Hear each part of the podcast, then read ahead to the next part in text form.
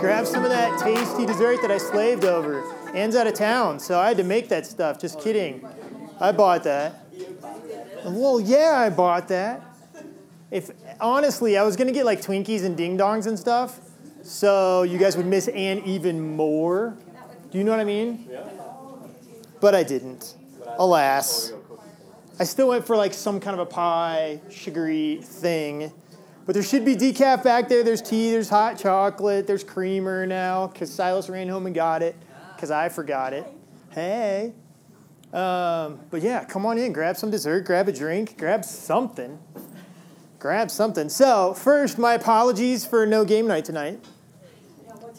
Yeah, well, last time we were together, I was like, hey, we're going to do game night. And then Ann was like, no, you're not. And I was like, what? We had this conversation out loud, and she is on a trip right now in Denver. She's at the museum, the, the big museum down there, and they're doing the, the night at the museum. Oh. So all the kids, like every time, if you're if you go to Breckel, Breckenridge Elementary, and when you get to be in fifth grade at the school, you get to go down for a night at the museum, which means like right around I don't know seven o'clock ish, eight o'clock ish, they open up the doors to kick everybody else out. They close down the museum, and they bring in all these kids from all these schools, and they hang out in the museum. They do all these different activities and experiments and then they sleep in the museum, like in sleeping bags and stuff in different rooms. And then you wake up the next morning and you go to the IMAX and all this cool kind of stuff. So Silas, Ann went with Silas when he was in fifth grade. I went with Lincoln when he was in fifth grade, and Tate's in fifth grade, and this is his big night. And so Anne is back down there hanging out in the museum with Tate. So she was pretty bummed that she wasn't going to be here for game night. And historically, let me just make the plug now. Every time we've done a game night at More to Life, attendance drops way down, like way, way down. But we keep doing it. We keep hope alive. We do it. We still do it. People are like, well, why do you do it? Well, because we're just going to continue to try and do this. So there will be a game night coming. It is bunco. It takes zero skill. If you can open and close your hand, you have enough skill to play this game. Because you put dice in your hand and then you drop them. That's all you do. Pick them up, drop them pick them up, drop them. And then you have to get up and leave and go to a different table every now and then. But, so anyway, it will be coming. But historically, knowing that attendance is so low, I was like, well, Anne would really like to be there. She really wants to play because it is fun. And we could use two more bodies. So Anne and Tate both are gone, and, and we need them for Bunko night. You know, we need to make that happen. You got to have a couple different teams of four to make the whole tournament happen, right? Because you sit down in teams of four, and you're never really on a team for long because it keeps switching. So it's you and some other person, but then you get up and switch and you and another person, you and another person. It's pretty good. It's pretty good. So anyway, my apologies. It's not happening tonight, but it will be happening sometime soon.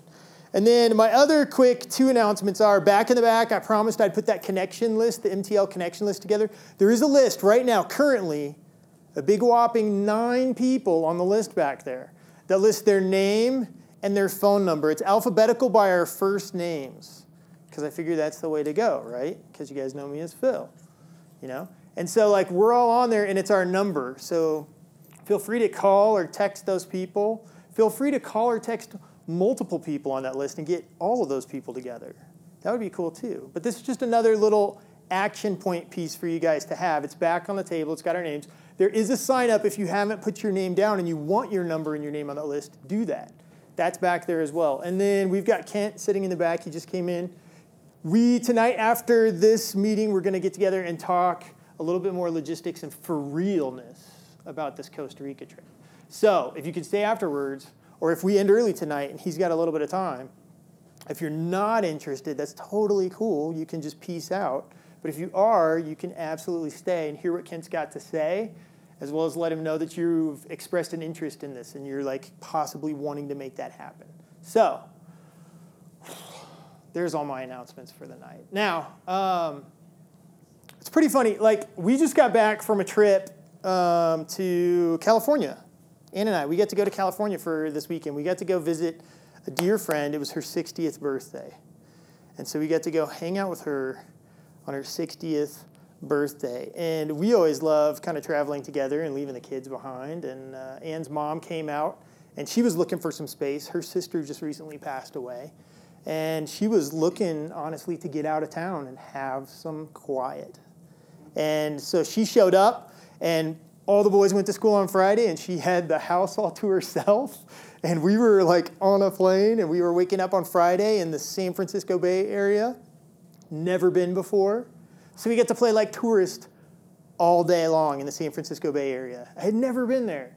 So like we hit the wharf, you know, and then we get to see that big square thing on pier whatever, where all the sea lions are like barking and wrestling one another. We get to see lots of street performers doing their thing, from breakdancing to the older guys singing all the old songs, you know, trying to ask for donations to put his granddaughter through college tuition and stuff. And uh, we also went down that crazy street. I think it's called Lombard Street. We walked down it. We also drove down it. That was fun. We got to do some of those fun things. We, of course, checked out the Gear Ghirardelli Square and all these different places. And we went all the way to that fort that goes right up under, right up under the Golden Gate Bridge. Like we saw some surfers hanging out. It was amazing.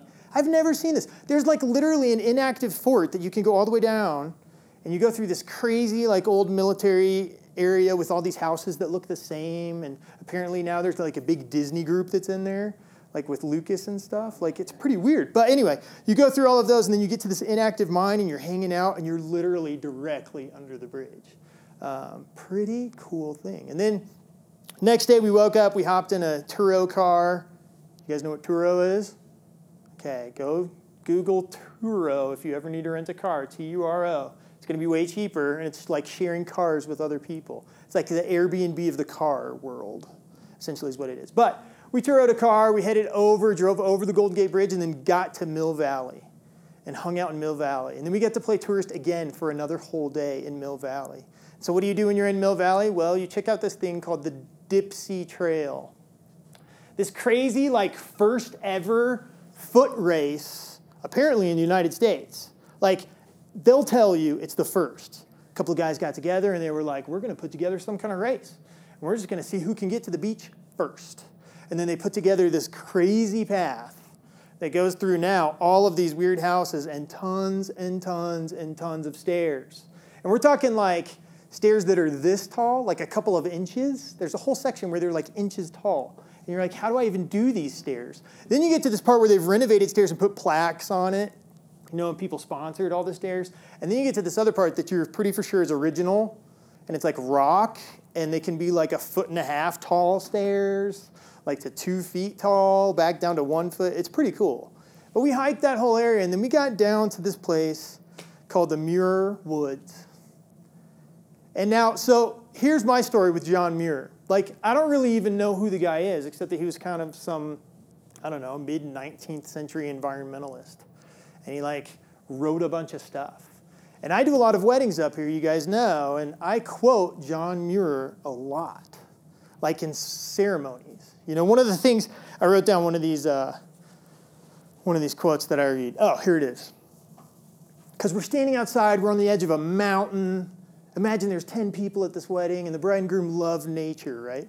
And so I say, as John Muir once wrote, Climb the mountains and get their good tidings. Nature's peace will flow into you as sunshine flows into trees.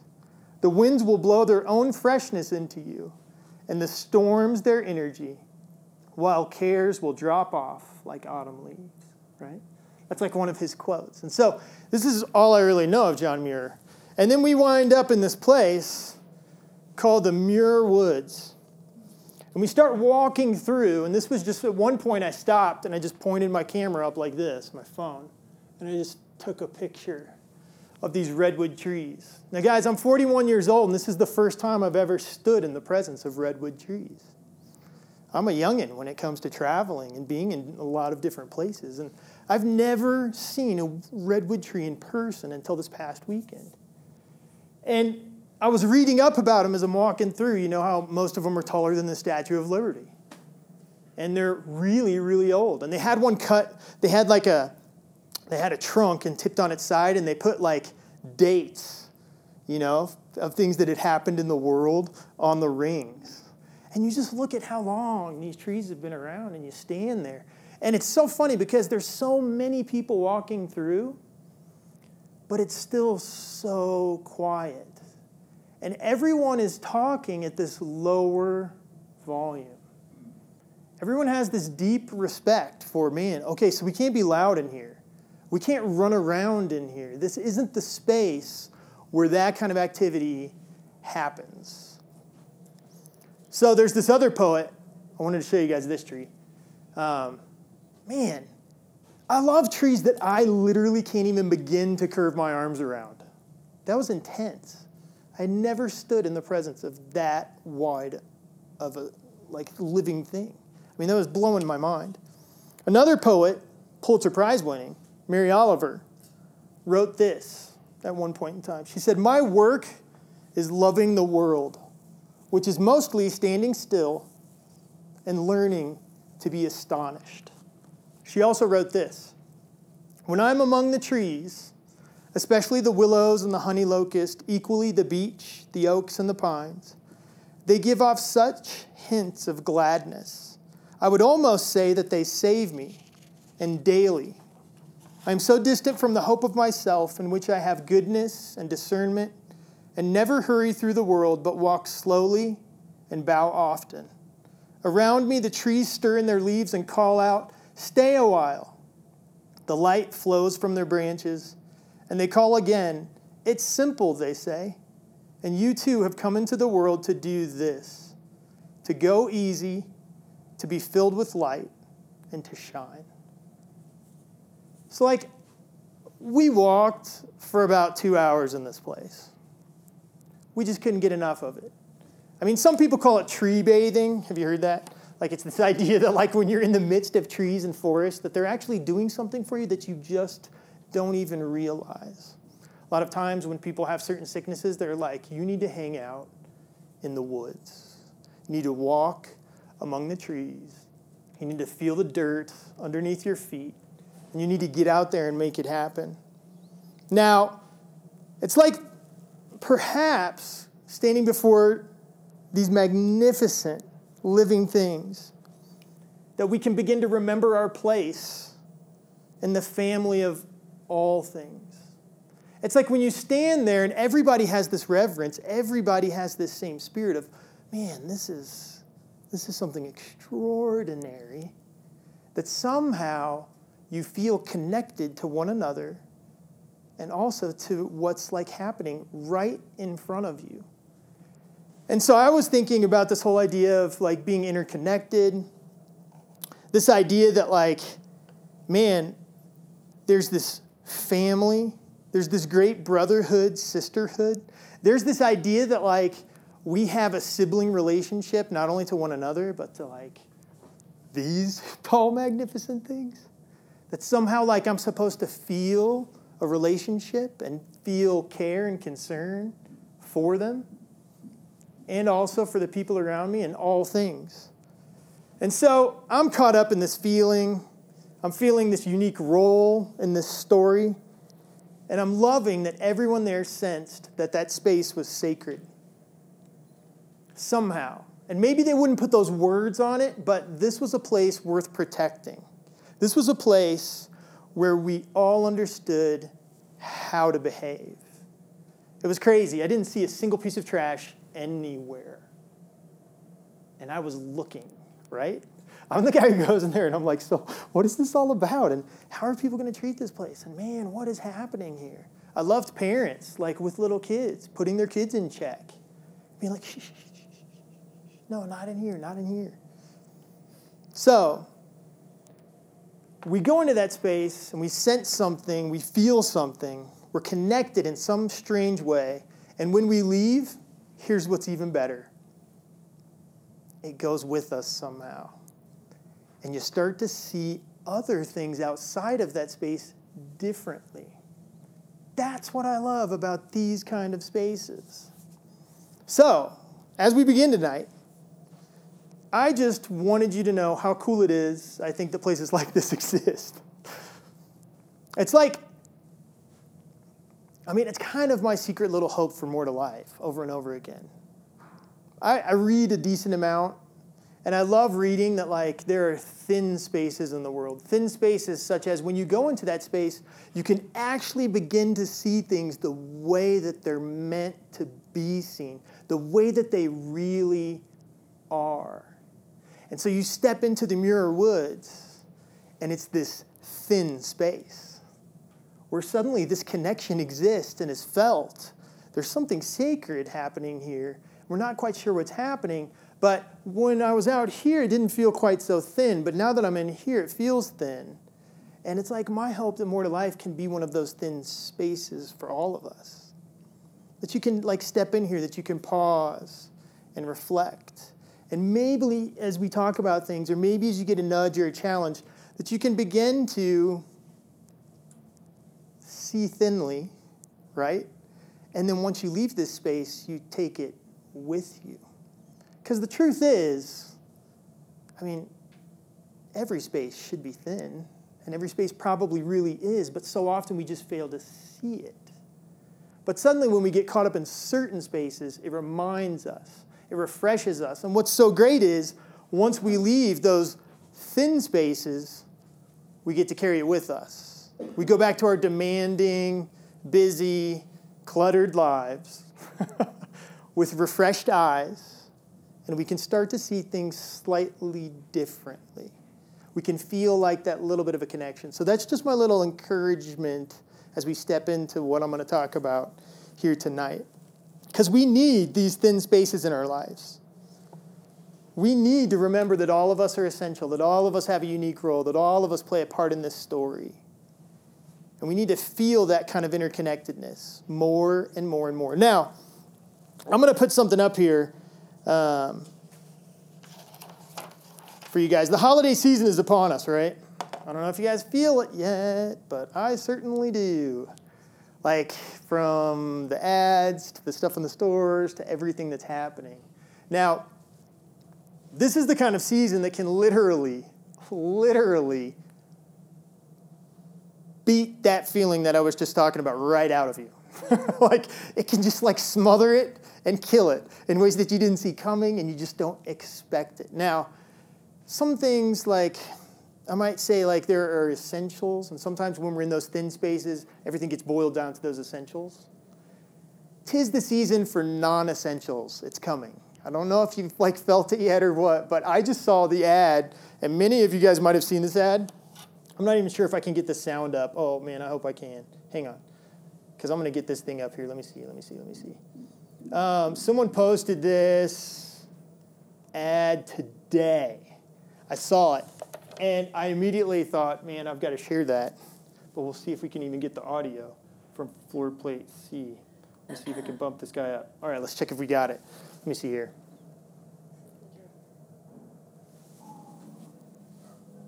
Oh, yeah. Did you guys see this? See if I've got some.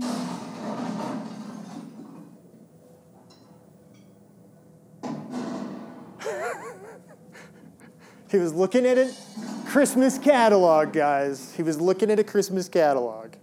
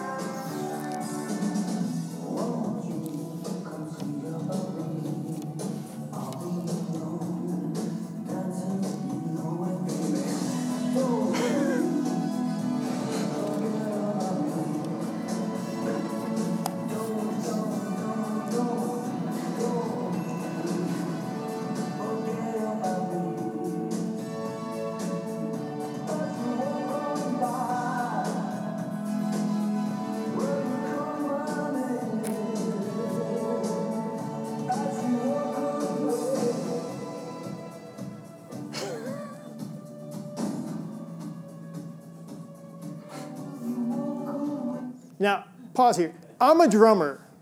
Been a drummer my whole life. I started on one of these little paper sets. My grandmother gave it to me as a Christmas gift. and I set it up in my room, and I had dreams like this. I swear, I kid you not.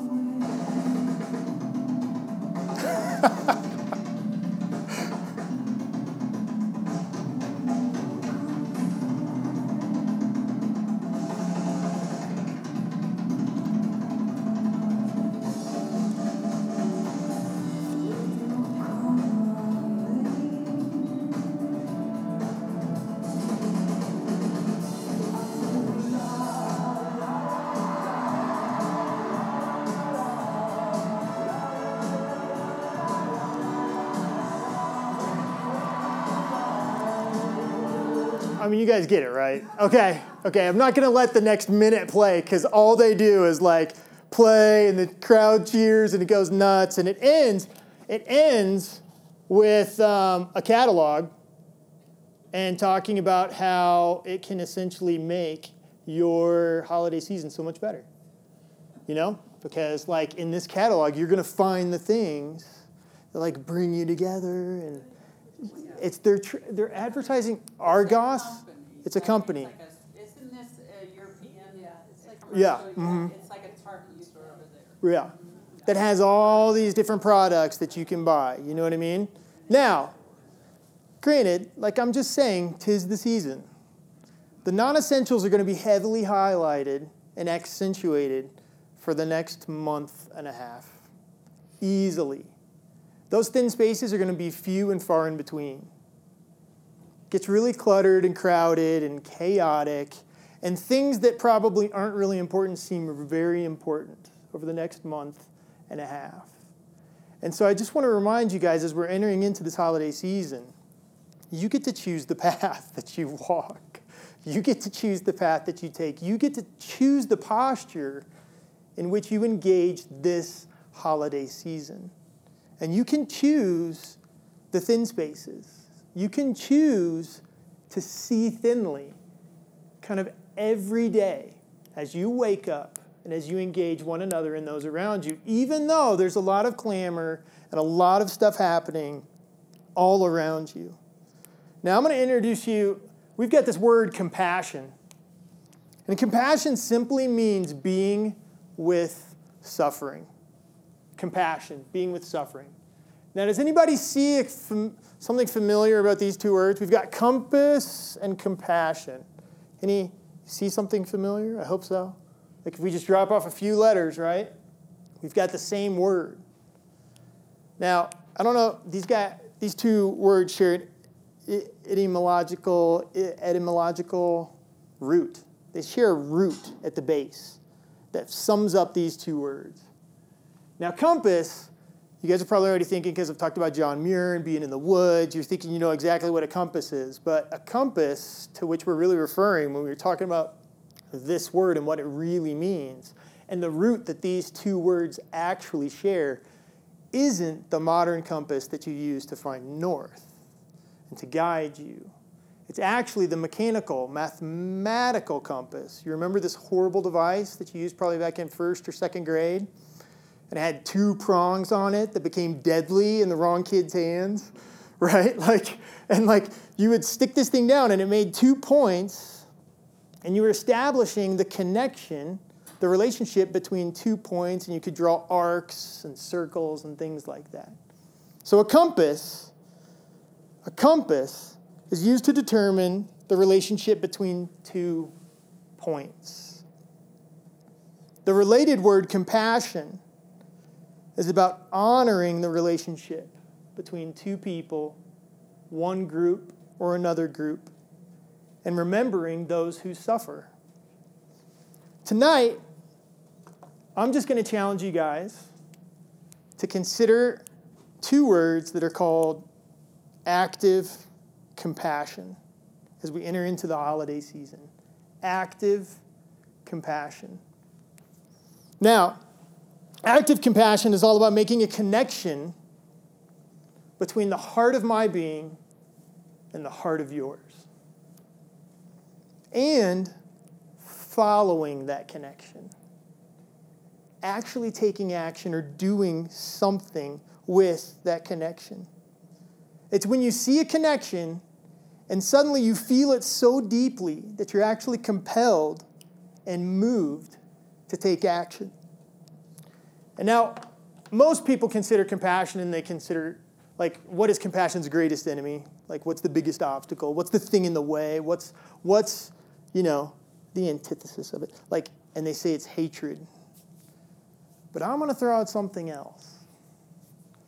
I'm going to throw out our narrow self interest. How we get lost and how we actually sever the connections between us and others or ignore them or turn them off. Because I think that's kind of the opposite of this connection that we're talking about finding and establishing between my heart and someone else's. It's when you can actually feel something, and instead of feeling it and sitting with it, you turn it off. Now, again, I've said, I said I stand with a lot of people. I mean, like on wedding days, and I see all kinds of family come in for this. And what cracks me up about weddings is that people all get together, and it's this extraordinary moment because you're pulling together people that otherwise would not be together. They've prioritized a day, which doesn't happen a lot anymore, I guess, unless we have like this huge eclipse and then people take off work and drive forever. But, like, they're prioritizing a day and they get together, and people actually fight their emotions on this day. They actually stand up and cry and say things like, Oh, I'm so sorry. I'm so sorry. I didn't want to cry. I'm not going to cry. I'm trying my best. And here I am, this guy, and I'm like, dude, let it out. Like, I mean, how many times in life can you truly just let that flow? You've got an excuse. Here's this day. When we're talking about compassion and this being with suffering and establishing this connection as well as following it, sometimes we see things and it hits you in the chest or you feel it but you quickly do something else to get rid of that feeling. You don't sit with the feeling because sometimes you're really just not sure what to do with the feeling. What if it's just meant to be felt? What if in feeling it, you're changed and you're transformed? Much like being in one of those thin spaces what if your eyes aren't slowly seeing more and opening up just by feeling that feeling? So instead of turning it off and shutting it down or doing something else, I'm going to encourage you guys, active compassion would say, I'm feeling something right now and I'm going to sit with that. And I'm going to feel it and then I'm going to move on. I'm not going to just shoot it down or say, "Oh, I'm so sorry." I'm just going to I'm going to enter into this space. I read this story about this guy who was traveling overseas and he was dealing with the refugee crisis. And um, he's being away from his family meanwhile. And so he would, he would record things and send these back to his family, and he would tell them everything that he had done in the day. And he hit this one point when he was talking to his two boys and his wife. And he got choked up and he um, cleared his throat and tried to start again and got choked up yet again. Tried to do it all again, and then he just sobbed for minutes. And what's amazing is he didn't turn off the recording, and he sent that home, and his family heard that. Now, he was feeling something and they were feeling something. He could have turned off the recording, they could have turned off the recording. But in not doing so, something was really happening. Eyes were opening, something was being felt, something was transformative in that small experience. Now, active compassion. Active compassion. The greatest obstacle is not hatred. Possibly, possibly the greatest obstacle is our narrow self interests and how we sever those connections and we step away and we turn things off and we pretend that we can actually live a full, awesome, deep rooted life only by caring about ourselves. We pretend. But it's not really working so well for us. I mean, we've had a pretty self interested existence for a few decades here, pretty much some of the peaks.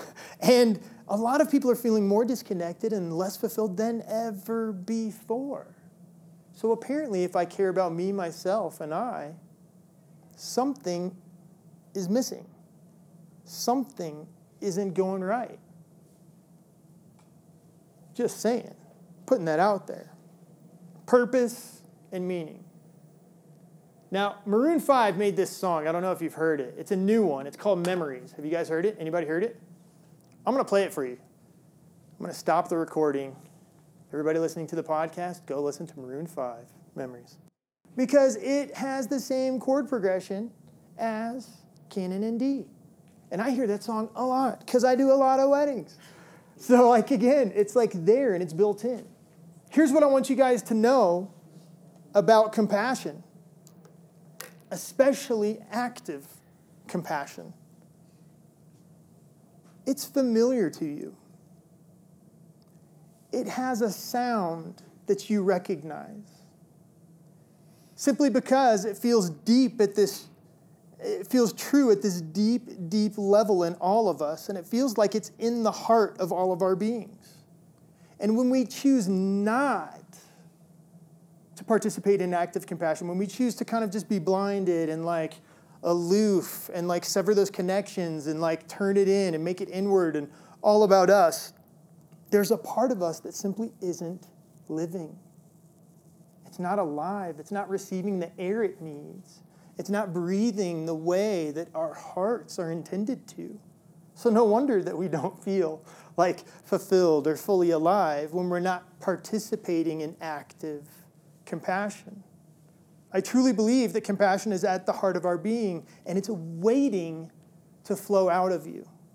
Like it's, it's there, it's a power we all possess, it's in us already, but we have to choose to let it flow. You have to choose to practice it on the daily so that we ourselves, as well as all of those around us, can experience the life that it does bring. And it can bring life in every situation, act of compassion. I just traveled down to the airport taking Ann's mom back to fly out. And so Ann got to see her mom very briefly since her sister passed away.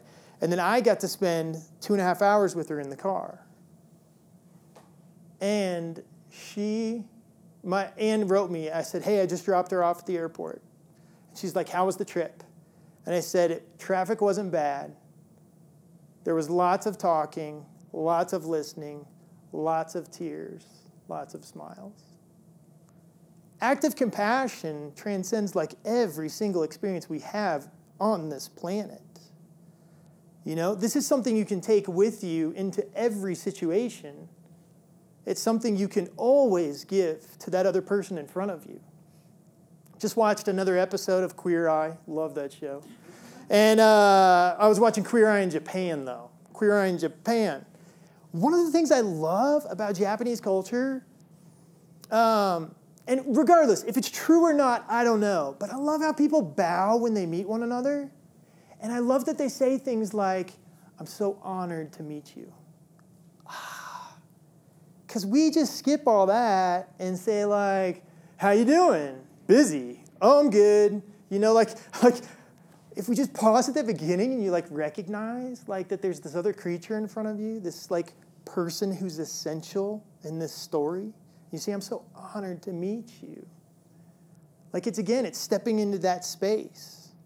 It's allowing yourself to see thinly and to recognize that other person in front of you. And I believe that that's a part of active compassion, honoring that other person the sacredness of that individual.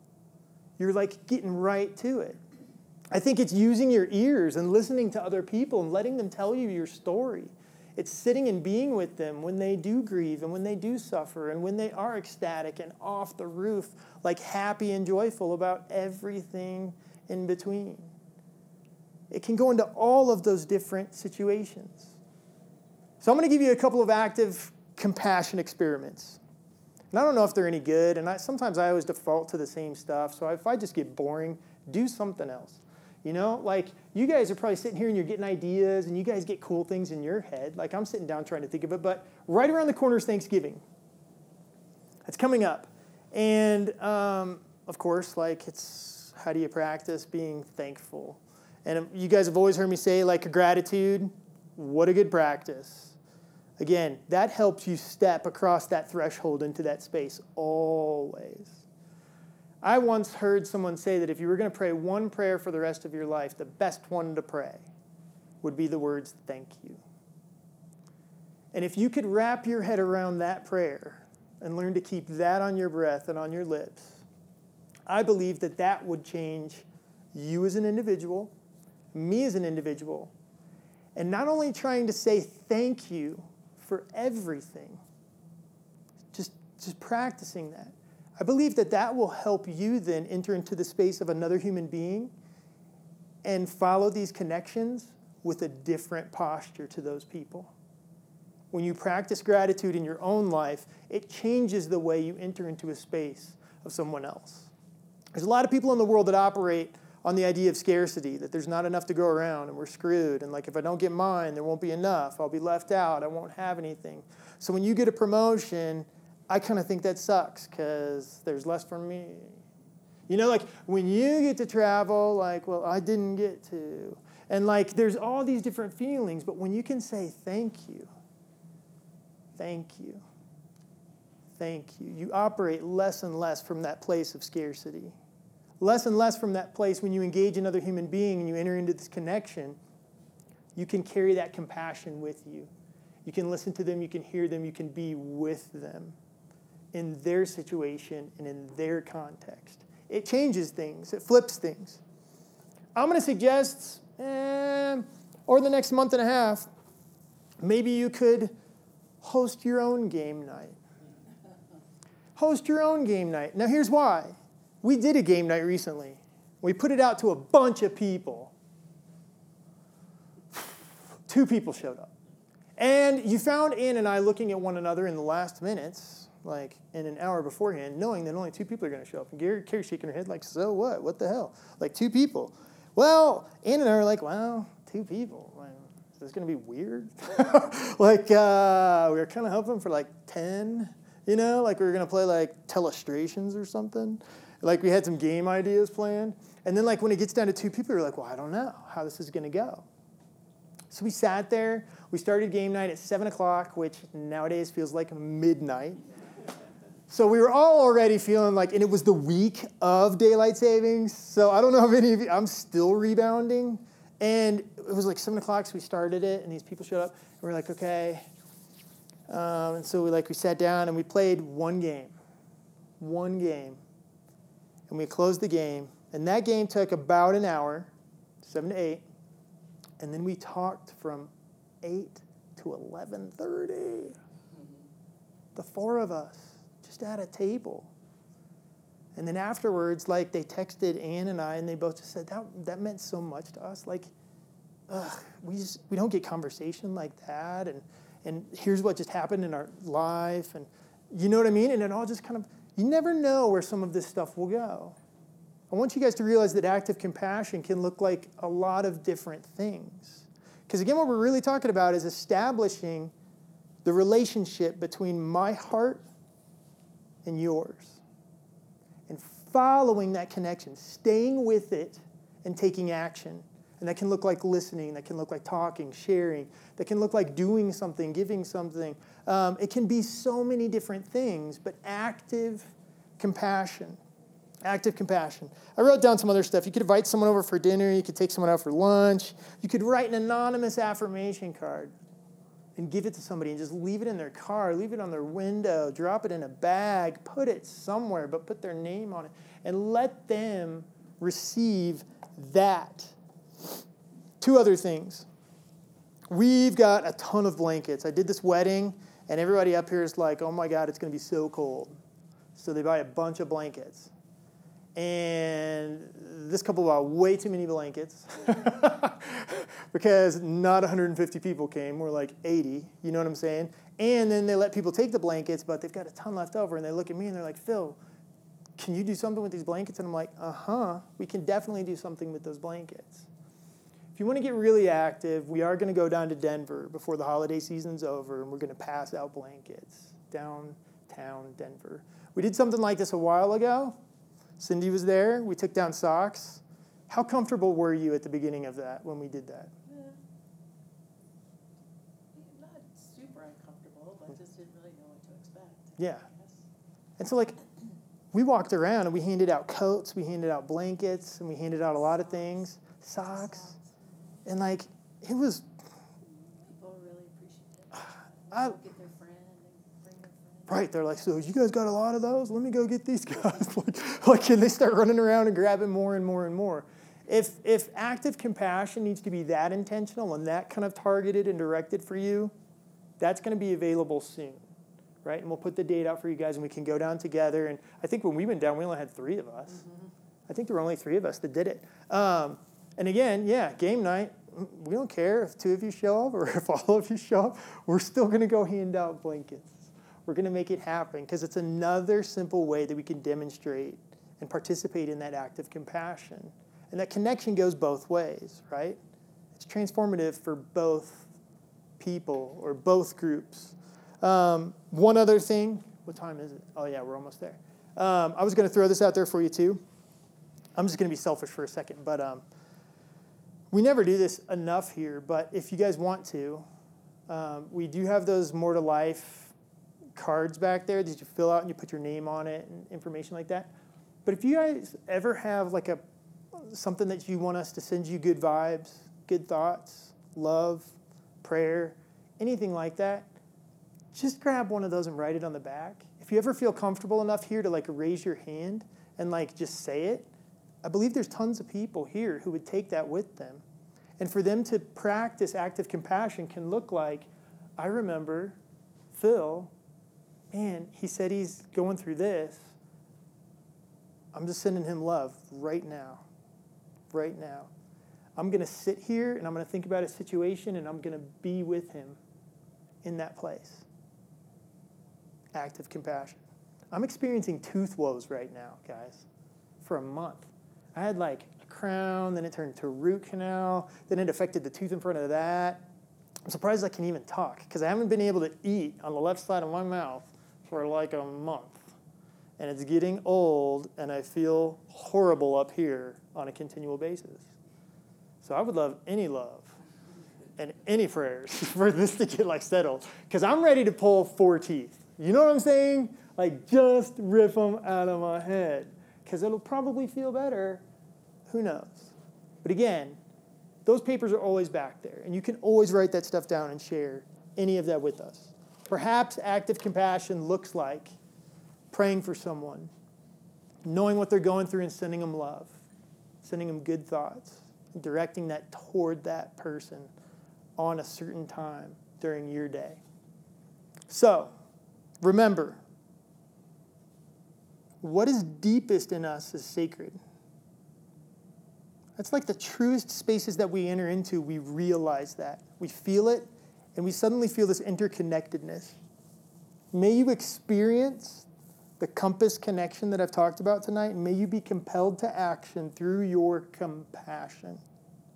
May you be moved inwardly and also at the same time toward others in the moment that you experience and practice active compassion. It would be my encouragement to you this holiday season to not deny the light, the sacredness that is in you as well as in others. Don't let it get beat out of you this season. Don't let it get buried. Choose this path. Continuously and intentionally carry this light, this idea of active compassion with you in your life and for one another. Because I believe that we're all invited to pay attention to this moment and every moment that we can step into that place And so, this holiday season, may you reconnect with the heart of your being at the deepest place with that idea of active compassion. Amen. All right, so now you guys really have to polish off those two pies I bought. Take a piece with you. Otherwise, I'm only home with two boys tonight, and we will put that stuff away. And it will be bad for my teeth. So, grab some of that pie. We're going to be back in two weeks. I, it might be game night, but if it is, I will let you know. I'm thinking that game night is actually going to be the second December date for More to Life because we have a better chance of more people missing that date with traveling and who knows what. But it's coming, it's coming, it's coming, I still promise. And then uh, thank you guys for being here tonight and being a part of this. Go try and experiment with a little bit of active compassion, whatever that looks like.